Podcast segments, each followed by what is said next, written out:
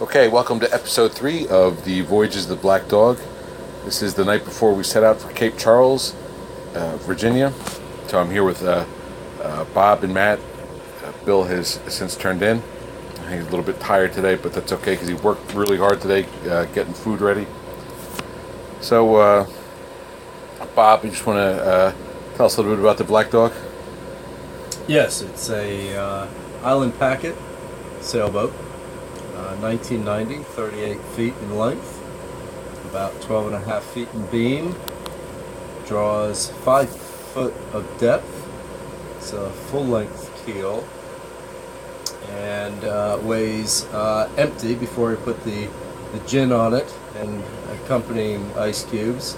Uh, weighs about 21,000 pounds. Um, and the mast, which is referred to as the air draft, is about 52 feet. And uh, I bought it 10 years ago, so in 2006. And we've been sailing it as wafflers ever since, on at least a trip, if not two trips a year. Okay, so this I think this is our biggest trip to date on it, though. Oh, absolutely. Yep. So our, our plan is tomorrow, which is May 22nd, 2016. We will depart St. John's Yacht Club, which is on Johns Island, uh, which is slightly south of Charleston, South Carolina. It's on the Stono River, which is a river that part of the intercoastal waterway we're actually not on the intercoastal, about a mile off it. So we will depart at high tide, about 9 a.m., 0900, and we will proceed up the Stono for about half a mile, turn east uh, through Elliott Cut, which is where Ron and I live, and that is the intercoastal. We'll be heading north on the intercoastal. And go through Elliott Cut, which is a short, very narrow cut. It was actually built, I believe, uh, sometime before the U.S. Revolutionary War, because I've seen it on some Revolutionary War maps, and it's been been enlarged over many times. Not really sure what the history is. I'd, I'd be fascinated to find out.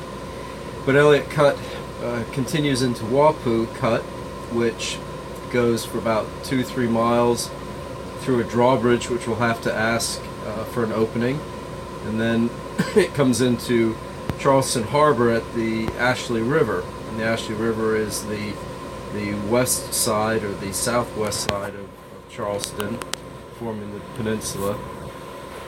Uh, Cooper River is on the on the other side, and from there we'll proceed, probably on a course of southeast out through the harbor past Fort Sumter. I'd estimate we'll be passing Fort Sumter at about 10:30 a.m. Uh, maybe a little earlier if we if we get underway or uh, the current wouldn't have built up. And then past Fort Sumter, we have the jetties, which are about a, a mile, a mile and a half long, I believe. And once we get out there, depending on the, the direction of the wind, we will head a course of north northeast, um, uh, or perhaps a little bit more east and we're rather anxious about our weather. We have what seems to be a fairly nice sailing day tomorrow, being Sunday, but then our window seems to close down uh, Sunday night into Monday with some some fairly heavy winds coming in the direction we're heading, which is northeast.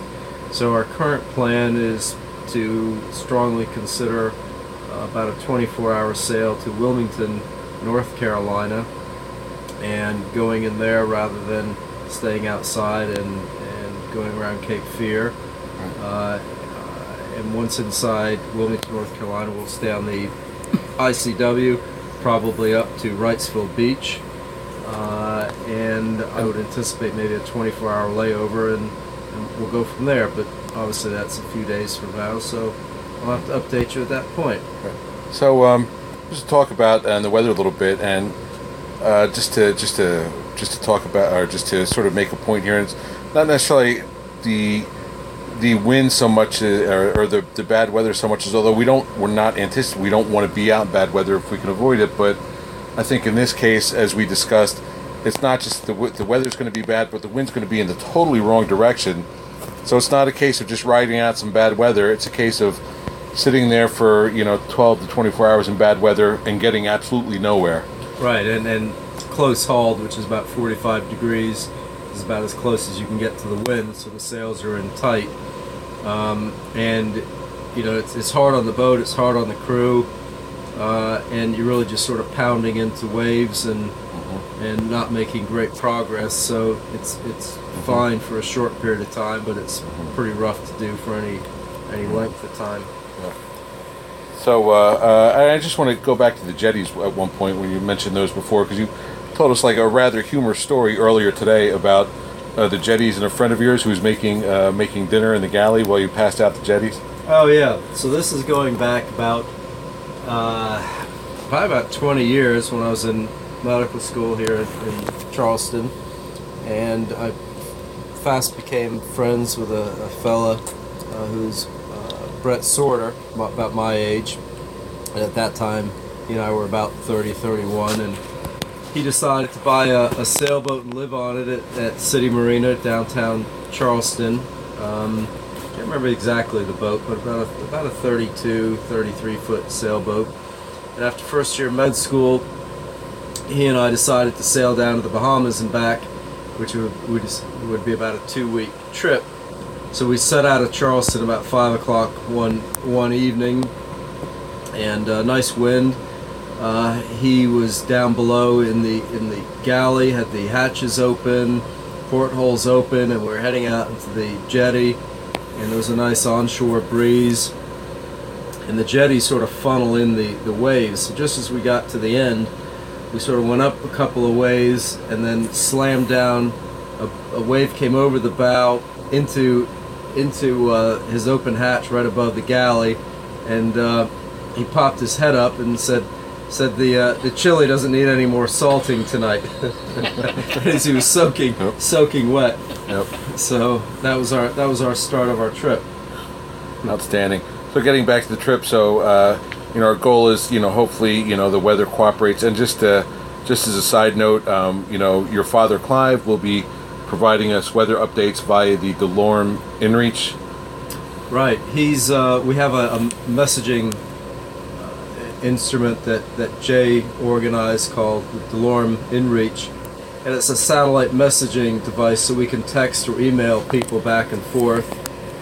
And Dad is going to be um, out of Beaufort checking his his computer and looking at weather models using Predict Wind, which is a, a website, and then giving us updates uh, on the wind. And he's able to to track our position as this this uh, Delorme InReach device pings our position about every 10 minutes, and he'll be able to look at a map and see where we are, and then communicate back and forth. So once we're outside of about 20 miles, we won't have any uh, VHF radio, and once we're at about seven or eight miles, we won't have any cell phone. So we'll be out of communication, and the weather and winds change quite quite rapidly, especially when you're along the, the coast uh, in the, the Gulf Stream heading heading north. So we're, we're hoping to have a good window that we can sail around Cape Hatteras. That's our ultimate goal, but none of us are eager to uh, to make it dangerous or completely miserable.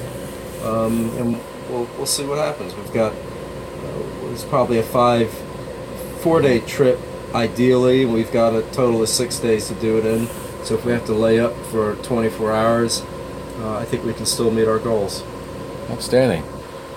All right, Bob. So I know we're all trying to get an early night here to leave with the tide tomorrow. So uh, thank you very much, and we'll uh, sure we'll have future recordings uh, on on this trip and post them when we can. Right So, on. uh, all righty. Guys, what is uh, Hang on. What- what?